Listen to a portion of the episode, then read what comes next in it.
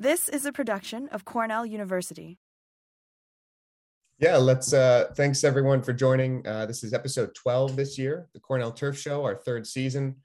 Uh glad to have a, a former guest on, Dr. Roch Gaussoin, University of Nebraska Lincoln. Those of you who have listened or watched the show in the past, Rock's been on chatting uh golf course turf and, and today we got him on the sports uh the sports episode here and we're going to chat uh cultural practices, aerification probably on sports fields. Um, probably talk about safety a little bit there too. So we're excited for that conversation. Uh, but as always, we'll uh, introduce Frank here, and Frank, you can get us going this morning, uh, looking at some weather trends and. As always, a couple little tidbits, uh, good pictures of note. There we go. Yeah, I mean, you love it, right? Everybody, it's like the pandemic gave us license to bring our little kids and take them around. I think there's going to be a whole burgeoning in 15 years of kids coming to study this stuff because their parents, mothers and fathers, took them to work, right? Nicole at Baltimore, you see her kid raking the field at Camden Yards every once in a while on her Twitter handle. But here's a young man running the Auburn fields, uh, bringing that's a that's a young one there, Rock. That's probably that's even younger than than your grandchild, which I happen to have a picture of in a minute as well. But I thought, you know, I'd start with what you taught me a long time ago that N N was for knowledge in Nebraska. Yeah, N is for knowledge, and then when you lay on your side because you've had too much to drink, it makes a Z, so nobody disturbs you. All right, and so thinking of knowledge, Carl, you're the man with the data point for today. What is it? Yeah, so as a, as a prelude to our conversation with Rock here in a bit, um, this is a case study we did a couple years ago with one of our undergraduate students.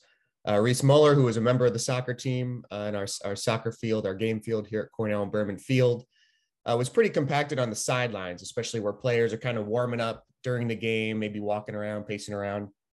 Uh, so we did a little case study there.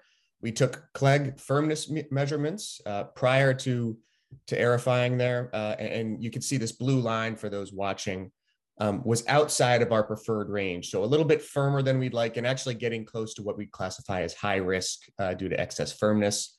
Uh, why is that important on the sideline of the field? You know, because we don't have a whole lot of players running around there. Well, we know from Chase talking to Chase Straw in the past, when athletes are running towards a sideline, maybe trying to save a ball, when they step on a part of the field that's noticeably different, maybe firmer or softer than the other parts of the field, they can't react to that, right? And that's what can cause injuries when they go from a safe firmness level on the playing field to an excessively firm uh, sideline. That becomes a safety issue. So what we did is um, we went in and did some aerification, three quarter inch tines, uh, removed those cores, top dressed with some um, some sand.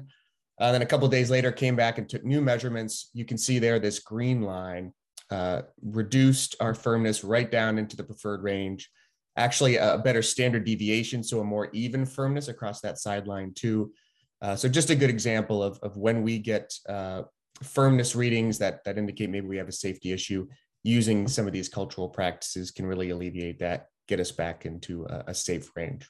And in this case, Carl, targeting, right? I yep. mean, the beauty of this thing was it took us a couple of hours all in yep. to, to do the complete process. Uh, and actually, you can see the guy in the background there uh, in one in this picture uh, actually doing the goal mounts right in the penalty boxes. And you know when when money gets tight and you can't do as many things on your fields focus the resources you have in the places uh, that need it the most right? So carl let's get to the weather. And i think you know again th- this is a common theme we've been having. We call it the roller coaster of the uh, up and down temperatures. And you look at uh, on one day almost approaching a record high and uh, not five days later approaching a record low. And this gets to be uh, really difficult for scheduling things, uh, putting up with where, you know, you're growing a little bit and then you're not growing. So you're obviously getting some heat into the system.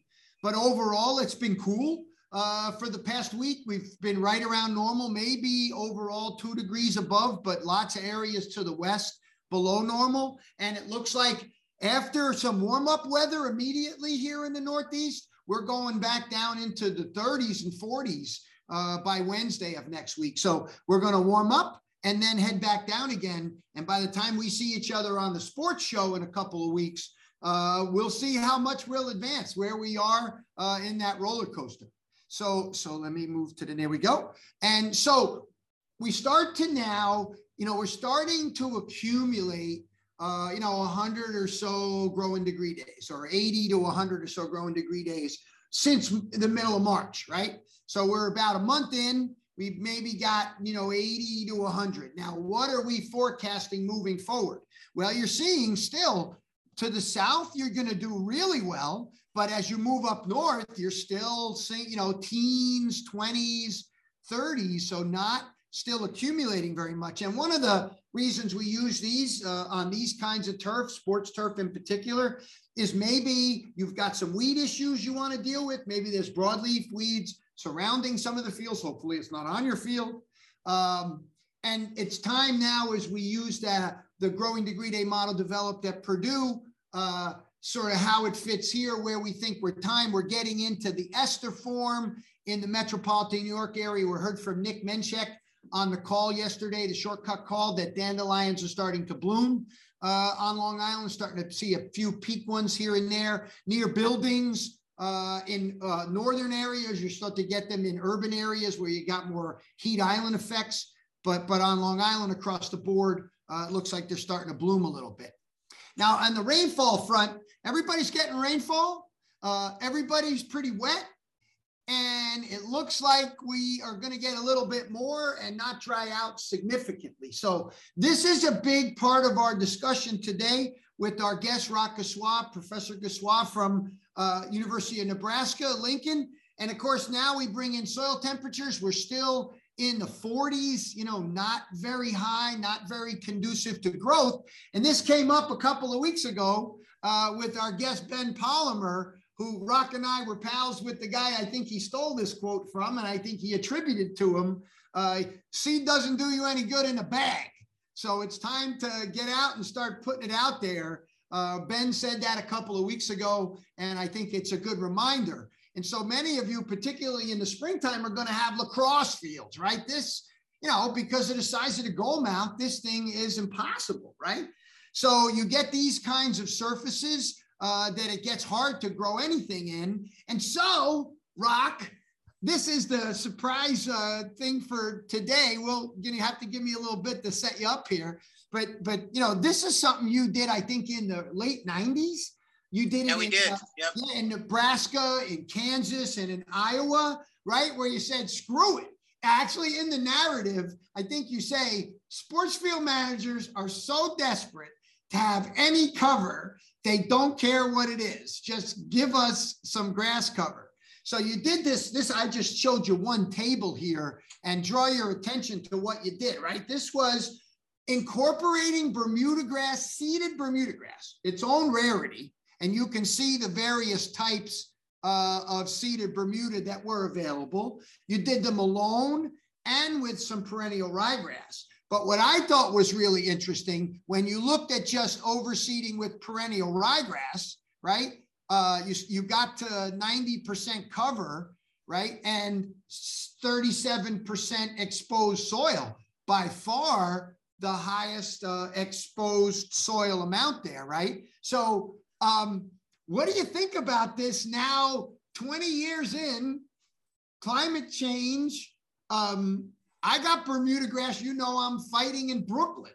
Uh, at what point uh, does this become a viable thing, not just a, a whim you guys uh, put together to do this? Have you followed up on any of this? Let's start with this conversation. So that's a great question, and you know we we still have some on very high abused fields. I don't even call them high use anymore because they you know especially our intramural fields and and and things like that, and then and and as well as some of these uh, smaller, you know, your rural communities where they don't really have a budget and they're spending money on ryegrass, but our our data shows the ryegrass is pretty well gone at the end of the season anyway. But we actually were developed, we are able to develop a little bit of thatch with a little bit higher nitrogen, not excessive nitrogen, um, using Bermuda as the overseed um, I'm not going to say the appearance is spectacular because, of course, it goes it goes dormant. Although the first year seeding in Bermuda grass stays green a little bit longer. That may be a density thing, environmental. We're not really sure why. when did you see these in the fall? Right. Yeah, we would see them in the fall or actually uh, late summer before we had spring sports on whatever it was on on the um, like soccer and intramural complex. Um, you certainly wouldn't see them any other time because you. So we'd see them in summer. Those fields might be getting used a little bit, um, and if they were getting used a little bit, we might use a little bit of rye because Bermuda takes a little longer to take hold. And then you throw in the climate change. I mean, clearly the climate was was was changing back then. I mean, climate is always changing, but right. you know, but it was it wasn't on the trends. That, it was on the trends that we're on now, and and we weren't predicting anything. I'm not that visionary. I'm not. I'm not Frank Rossi, right? So, uh, so I wasn't that visionary, but now I see Bermuda creeping further and further north. Um, and and I wish it would be Kachon more than Zoysia. I know Zoysia's, you know, they're growing it in Indiana and other locations. I just don't think the recovery and the growth potential of of Zoysia is anywhere near, even with the new ones, anywhere near Bermuda grass. And seed is relatively cheap, and I use relatively. Used uh, to be. It used yeah, to be cheap. but but all seed is expensive now. I I saw ryegrass go from a buck 20 a little over a year ago to 330 340 now which is ridiculous when you think about it but i understand shortages and well it's and it's supply it's, chain and everything else right well and it's ridiculous when you think about the places that continue to overseed warm season grasses the ryegrass seed rates that they use uh, that they got away with for, with a buck a pound that they're not going to get away with at five bucks a pound. So listen, let me move on because the real topic of conversation here was about soil stuff, right? I want to talk to you about early soil stuff. We talked with Doug last week for lawns and grounds and sort of uh, really uh, analyze the, the need for routine widespread aerification. And now the caveat, as I set up for you in our weather, is you know, we got wet soil conditions. And when you go to our uh, Safe Sports Fields website, uh, we have this statement in there that says, uh, not when it's too wet, it's a Goldilocks, right? Not too wet, not too dry. Uh, here's, you know, maybe a couple of days after normal rainfall on a moderately well drained soil, you know, you try to caveat as best as you can. So what I want to go through and setting up our conversation is one, here's how we tell people about it. This is our Safe Sports Field website that we encourage uh, everybody to make their way to. Uh, and we've talked about this in the past that cultivation is generally short lived. Uh, high traffic areas may need as much as six to eight uh, cultivations a year. So that is obviously something to consider in goal mouths and, and other, you know, high traffic areas on soccer fields, right? This is the traditional approach that we think about uh, getting out there and core aerifying. The thing that I think is funny is that's a good looking turf. What the hell are they aerifying that thing for? I'm starting to ask myself these questions I didn't ask myself in the past, Rock. But when things get limited, I'm like, well, what the hell? You, maybe you're overseeding, but Jesus, is there any place for the seed to go in here? So we start to think about, okay, what are the various ways to approach this? And I know you and I have chatted about this. You've done some resources on this. I'm going to show you the one that we have on our website. But here's a airway, right? A knife that goes in, does some uh, shattering. Uh, these things wear out you wonder about, start to wonder about the value of this device. You, you start to look at the shattering uh, versus the cores, and you see maybe you're impacting a little bit more surface area than you are when you're separating it by four or five inches uh, on a field. Obviously, there's a question about in one pass, how much good do you do? So I particularly wanted to indict this spoon airification equipment, Rock. Uh, and I wanted to use our pal uh, Chase Straw. He did some work with Gerald Henry when he was a grad student there. Becky Grubbs, who's at Texas now, their colleagues at Texas, Bob Caro and Van Klein. So this was obviously done a little while ago, but it was reported in 2013, right? So uh, a lot of people, first off, in their core ideas, half half the sports turf managers are using this open spoon thing because you go fast. Um, and they were like, well, is it any good, right? Is, is it any good to use this uh, open spoon? So here's a, a big data table, and the podcast people are saved not having a look at this thing. But they measured things like surface hardness, penetration resistance, volumetric water, NDVI, which is turf cover, and you know all these measurements. And only one year was there any effect on surface hardness. No other variable in any of the three years, no matter how many times you did it, was impacted by open spoon aerification. And they did it up to four times a year. So I went into the results here, and there's this really interesting text there where they say, well, you know, our research says you may need to do this more than four times a year because we didn't start seeing a benefit from this particular type of aerification unless you did it four times. But then you get yourself into the compaction layer, right? You're doing it a lot of times the same way. Uh, Ricky showed this back in the day, Rock, even before you went to Michigan State he started looking at these compaction pans when we got these new devices, right? So along come these new ways of doing things. And we, you know, like Air 2G, but we go back to uh, something that we put on our website. I know you've got a similar resource. This is cultivation practices and their goals during playing seasons right? What are you trying to do? So we're in the season now. Obviously, you can't do drill and fill, and it says you can't slice things.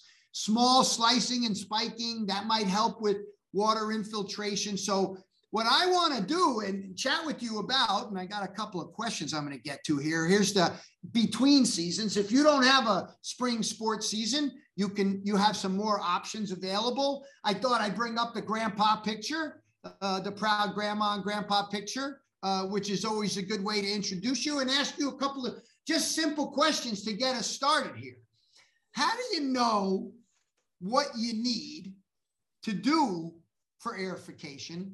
And how do you balance, you know, what you're using with the tactics, you know, you, you can employ, right? How much the field gets used, where it gets used, and how you want to attack it. So let's start with the how do you know what you need, especially when your soil's really wet here, like it is uh, in the Northeast right now. What do you think? So both great questions. And how do you know what you need? And, and I, Uh, this isn't a, a non-answer, but it is a way of looking at, you, you know, the, the, there's an art and a science to what we do, right? and this is where the art comes in because conditions are different from location to location and you know you can have a rainfall at least in our region you can have a rainfall and then literally 10 miles away they get no rain so certainly when we make these blanket recommendations like you know we think we can prescription this and we can to a limited extent and then what and then what's the end game and i think minner you know clearly minner was ahead of his time in a lot of ways and and um you know he was always looking at well what's your What's your goal? What do you want it to do? Are you trying to put seed down and not really alleviate compaction? In that chart, we use that same chart when we do this training, right? Um, that chart kind of shows that what, what's your goal? I mean, do you want to get seed in the ground? Do you want to shatter during? And you know, they they make a generic recommendation there, but at the same time, um, they're not they're not saying that this is the absolute way you have to do it, right? So so you know, wh- where do you start? Is what what do you want to do? And um, you know, sometimes if the soil is wet and you go in there with any cultivation device, it's going to make it worse.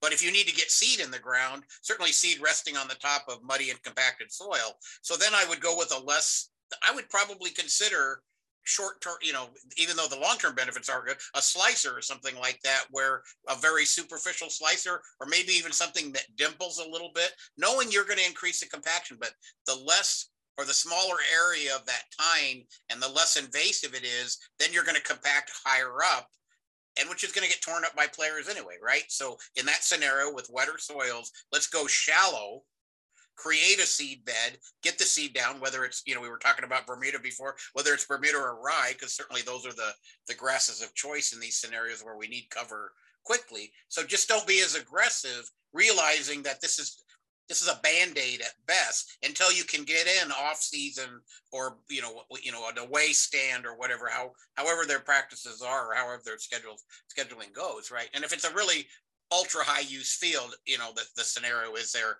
putting seed out as often as they're doing any kind of cultivation right? Or maybe more so. Yeah yeah. So what about the open spoon? Did you like my indictment? Because a lot of people use this thing and maybe that's just a limited study and they even said the caveat there might be short-term benefits, but this is this was a three-year study. Uh, looks like uh, doing it four times a year would be enough. What are your thoughts when you get out there talking to native soil fields and you know they're doing this open spoon stuff? Well, you know, when I saw that article, I was I, I was questioning. Of course, I think we all were, right? You know, you know, fifty percent of the people doing it, and so then I did a straw poll in our region, and uh, it was it was about fifty percent. So I think that data is pretty valid, and that's a piece of equipment that is quick. You know, they're relatively inexpensive. They're relatively easy to maintain. You know, there's a lot of good about that. Hundred percent. But then, so I was, you know, you called it an indictment. Um, then I started thinking about how long term core aerification is, or how long term any of our cultivation technique. And I kind of went, eh, it's short term, but it still has value. I wouldn't use it on a wet soil. I mean, you know, right. you know, right? I mean, I thought we've already kind of covered that, but right. I actually don't see that as a negative. I'm not comfortable with the idea that if four didn't work, then six might. I, I, I wonder whether what direction you're going to go. We don't really know that, right? We just, you know, but it was three years worth of data. But if, you know, they stuck to their guns and they did the same study year after year after year and they tracked it really, really well, it was amazing to me how many things weren't better than the control. I know. Well, this, you know, brings me to the point here. When I show you this picture of really good looking turf, and you see people taking six inch hollow tines out of a decent soil that drains well and's got good turf cover, why do we do that? Well, you know, I call that the farmer mentality. You know, I got a tractor, I should use it, right? and, and, you know, and I'm going to go cultivate, and we know cultivation, you know, in in farm fields kills microbes and you know oxidizes microbes and all that other stuff, right? And I'm like, so we're doing this, and we may not need it. When you when you like that picture you showed, there's an example. What's wrong with that turf, and why are you punching a hole in it? So, but so here's what I get. I'll give you what I get. Well, if I don't do it, it won't look like that. The minute I stop doing it, it's going to fail and I won't be able to sleep. Well, if we'll go back to what you showed at the very beginning that Carl talked about, I've always thought about a, a, a, field. I don't care what it is. It can be field hockey. We don't play that here, but you know, or lacrosse. We don't play that here either. But you know, it could be you know American football or or the real football, right? And we know the wear areas. We know the maintenance areas that need the most help. So so when I show a picture of a field, I often say think about it like a golf course. We manage our greens differently than we manage our tees, than we manage our fairways, and we manage our rough, right? And in any park system, you're going to have areas that are kind of like rough and areas that are, and just using a golf analogy. So why not manage these areas? And I really like what you showed there because it's like, here's where, you know, you've got that transition for player safety. So that's a great catch, right? And the reality of it is, is that they're running on this field that you've really maintained well, and then they hit basically concrete and you know that can't be good for an athlete's feet or everything else even a even a, a weekend warrior type athlete mm. so treat those areas differently and not even I'll, I'd go so far as to say, Frank, you said when budgets are tight, you know, you can always spend money on something else. So let's do that routinely. So maybe you go into those areas, you know, four to six times a year, but do you really need to, be, you know, let's get outside the hashes in American football, right? Let's get outside the goal mouths and the center, you know, line for soccer. Let, you know, let's always do the sidelines if they haven't unfortunately put in i love the word places where they put an artificial turf in right? And then and then they put it on the sidelines. And i'm like okay you've got a temperature gradient you've got a transition in surface and maybe it's not wearing out but that's not good for anyone's health and well-being when it comes. no that's for sure. Hey carl did i see a comment? From ben. Yeah yeah ben's got got a great question. I was actually thinking about this too. So ben's comment is you know we feel like gas exchange and we read this in textbooks is important uh, but difficult to measure. And I think to your point earlier, earlier, Rock, you were talking about it's an art and it's a science. I'm thinking the same thing Ben is. How could we measure something like that? Is there a test to measure gas exchange, and is that something we could uh, foreseeably use to drive? Okay, if I if I need more gas exchange, here's what I'm going to do.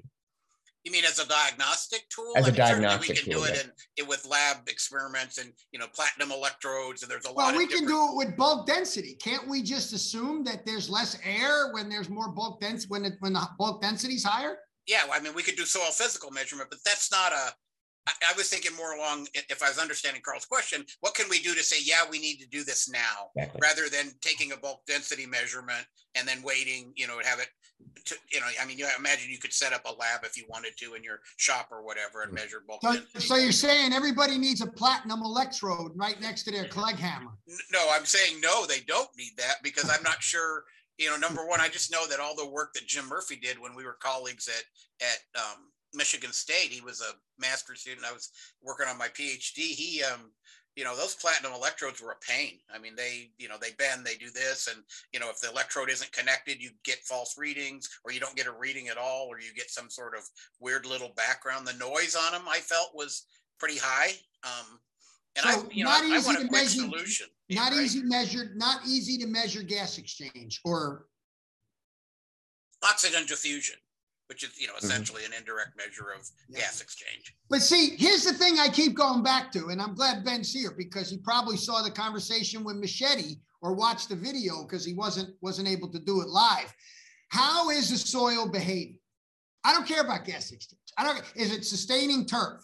And if it's not sustaining turf, uh, does it? You know, is it easy after a rainfall to see if water infiltrates? Right. I mean, there's there's some diagnostics you can do. I think the, the tougher issue is deciding, okay, uh, it's not draining well, uh, it's in the season, uh, it's starting to thin. Maybe I'll make a hole, but let me throw something in, Rock. Should I top dress? Would you put some sand? Would you put some yard, some compost? Would you do any soil amending as you were thinking about improving that soil in situ in the season. Okay, so let's start with sand, right? And, right. and you know, if you start sand top dressing, you can't quit. Okay. Right, you're going to be sand top dressing forever, and you were going to use bulk density as your diagnostic. You put sand on, your bulk density immediately goes up. Okay. Okay, so so so all of a sudden we get rid of a diagnostic, right? I mean, if that's if that's yeah. the one you want to use, right. um, and once you, I, I, I can't stress it enough. You you know, we we've got an example in in golf, you know, with push up greens where they started top dressing and people said, well, we can't do this anymore, or we're going to delay it or whatever, and then they start getting layering, and that creates a problem. And when you look at those greens that have been top dressed for 40 years, 30 years at least right? You know they perform relatively well but you've created a new root zone right? And and you've done it over time. Certainly top dressing has value um, in creating a surface that doesn't compact as much. And you know in a perfect world all sports fields would be flexible enough to have a, a sand based but they don't. Well and then you know there's the old msu spartan sport. What is that thing trey created? The spartan system the oh yeah with the with the grid. yeah that's so great. Well, it actually, it actually started at Rutgers, Henry Indyk. I don't care where it started. I think it's so great people name it, like the Penn guys. They got to name everything Penn something. Yeah, and if you say Penn Cross, you're wrong. You know, have, you know you're right, but if you say A4, you're wrong because it's you know it's it's Penn A. Okay, so it sounds like big no. Okay, um, if you're going to get involved in starting to sand top dress as a soil amendment tactic, your opinion is you better think long and hard. Uh, what about, have you seen, uh, again, not in season, but maybe remedial? Have you seen the sand slits, those big pieces of equipment that inject the sand a few inches down on like four or five inch centers? It's a big hopper. I think it's a, a I don't know if it's a blade or it's one of those, you know what I'm talking about. It's a right. big hopper of sand, big slits. Is that a good interim thing in a goal mouth? See, I think where you have issues where you know, especially goalmouths tend to get depressed, yeah. you know, and then they then they become water catchment, Ooh. right? And so if you had extra sand in there, um, certainly that would help with some drainage of some kind. Even just a hole. I, I remember um, I took care of some sports fields when I was a uh, graduate student at New Mexico State. You know, they, you know, was my first consulting job, right? And they had some horribly, it was flood irrigated. So I'll give you an example of how low tech it, tech it was, right? You you opened up a valve and stood there and watched the water, and when you had four inches on the surface, you closed it down and walked away, right? Um, but we, you know, we we went in and cored large cores, backfilled them, you know, kind of made like a USGA spec green in that coring hole. I mean, we're talking, you know, six to eight inches in diameter and those low areas then drained really well. And then we just capped them with the Bermuda grass that we had cut off when we had when we dug the hole, right? And it mm-hmm. seemed to work relatively well. And and it kept water away from this is a soccer complex from the goal mouths, and there were some lower areas on the field because you can imagine it wasn't leveled 100 percent. Even though it was flood irrigated, it still wasn't as level as it should be because you put three to four inches on. And they irrigate them, you know, like every two weeks. It's the I the whole idea of flooding a field to irrigate it is something that's hard for most people back east to contemplate. So listen, we're at the witching hour here. So Carl, are there other questions uh, before we start to wrap it up? Uh, I got nothing, nothing left on my end. All right, one more then. Compost. See, I don't, I don't think I, there's enough information. You know, certainly we believe compost to be a positive for soil health, if we're going to use that term. You know, and and and it does, you know, it holds water, but it also helps break up, you know, increase aggregation, et cetera. Yeah, All of the positives that, that, a, we know. You know it's physical I, property amendments for sure. But I, I don't know how we get it an appreciable amount into the profile. Um, and I just don't think there's enough there might be data out there that I'm not aware of. So I'm not going to say that it's not out there, but I really don't see the data on what that does. Um, you know, and there's way more data on crumb rubber, right? I mean, yeah. we haven't really looked into we haven't really looked into organic matter in, in, in, incorporation, especially with, you know, we've got all these yard waste locations, we've got availability, you know, it does have a cost associated with it, but it's certainly not something that you have to commit to. You wouldn't have to top dress compost every seven to 14 days once you committed to it, like you would with sand. Mm-hmm. So I just, I don't, I, I don't know, but I think there would be a positive effect. And I do know of some um, sports turf managers that are putting compost down um, prior to using a solid, not a solid tine, traditional solid tine, but but something that will push it down into the profile. Okay. Off season, when there's it's dry enough that they actually get some shattering at the same time, which helps incorporate that organic. And they seem to think that it's a a pretty positive practice. You know, they said the turf looks greener. I'm sure that's a nitrogen effect, but at least we're yeah, seeing yeah, that the nitrogen, it's the, the, you know the nitrification is happening, and that's a soil health thing, right? So yeah, yeah so I'm not I'm not going to make a commitment to compost, but I see that there's value there's a potential value in there that we don't know yet. Well, at your age, you, you got to watch how many commitments you make, Grandpa. So, so, so, so. Anyway, thanks for joining us, Roch. It's always good to hear you and see you. you at least your outline. But I'm sure. Yeah, I know. I'm sorry to everybody, but I'm, I'm in a different spot. I got, and it's sunny here. It's been it's been cloudy for four days, and of course today it's sunny here. But no, I always always soon, appreciate pal. it, and and hope to do it again soon. This has been a production of Cornell University on the web at cornell.edu.